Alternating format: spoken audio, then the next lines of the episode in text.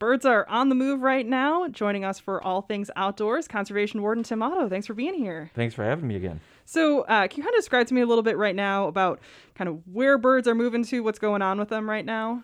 Yeah, now that we're into the third week of September, we are kind of in the heart of the fall migration for bird species, game and non game alike. In fact, uh, we're probably three to four weeks maybe into the migration to some degree to the end of August or so.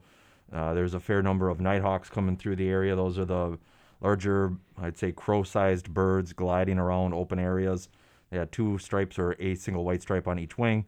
And usually you see those like in the evenings over the agricultural fields in the at least in the southern part of the listening area that's where you'll see them around here in the northern part probably see them gliding over lakes as they're looking for insects to me that always kind of keys in on like that's the start of the migration now as we're getting into it uh, a lot of the songbirds are starting to migrate so the although you may have the same bird species at your bird feeders they're they're probably not going to be the same individuals um, as the other ones have the locals have migrated out now we're kind of the birds are making their way south in waves um, and when are those songbirds moving?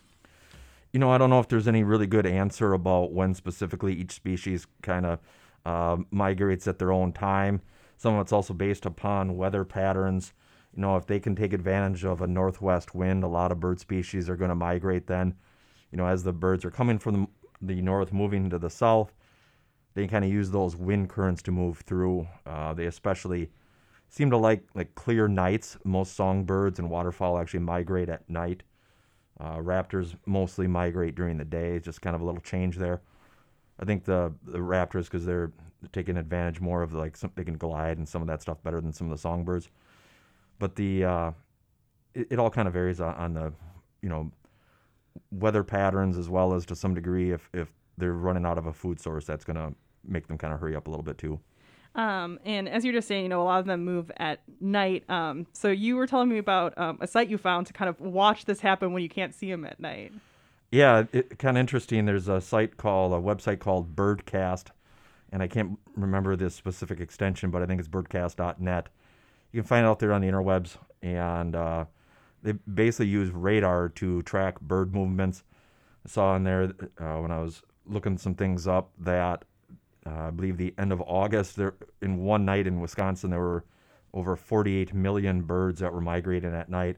Actually showed up on a lot of the uh, like weather radar as rain, but it, it wasn't raining. It was just it was a clear night. There was no precipitation reported in the area. It was all birds moving. Wow, that's uh, that's something to see there. yeah, yeah. It's just kind of you know something to think about as we're you know as we're going down and you know getting our rest. Those those little chickadees, well, not chickadees, excuse me, but um, other birds are, you know, the warblers and stuff like that. They're they're flapping their wings to head a thousand miles south or so. Uh, you know, so kind of some things to think about too is is you know making your house maybe friendly to those migrating birds.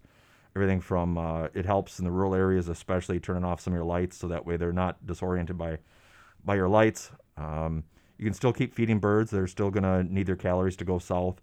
Uh, you know, keep your cats um, tucked away. Don't let them out at night. You know, they're, you know, they can be predators on songbirds. So um, there's some things that people can do to, to help out those birds on their way south. Um, and you know, not obviously not all species are, are jumping to get out of here quite yet. What's going on with the waterfowl this time of year? Yeah, you know, it's interesting. Uh, I'd say right now we probably have a lot of our local ducks are still here.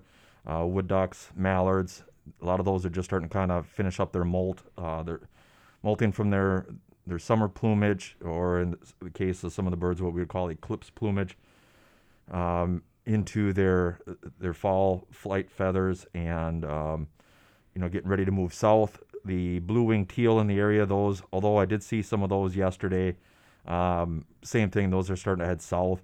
You know, some of the southern states in our flyway actually have early teal seasons coming up in about a week or so, and a lot of the birds that they shoot are actually from this part of the world.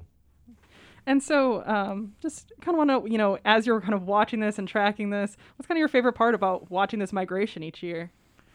Um, I, I don't know if I have a single part about it other than the part where I'm out there in the marsh trying to uh, fill the larder a little bit with some waterfowl as they're passing through. Um, just appreciating some of that. I, you know, it's just kind of, um, you know, for me, it's bittersweet with fall. I really love summer. I, have never gotten sick of wearing shorts and sandals.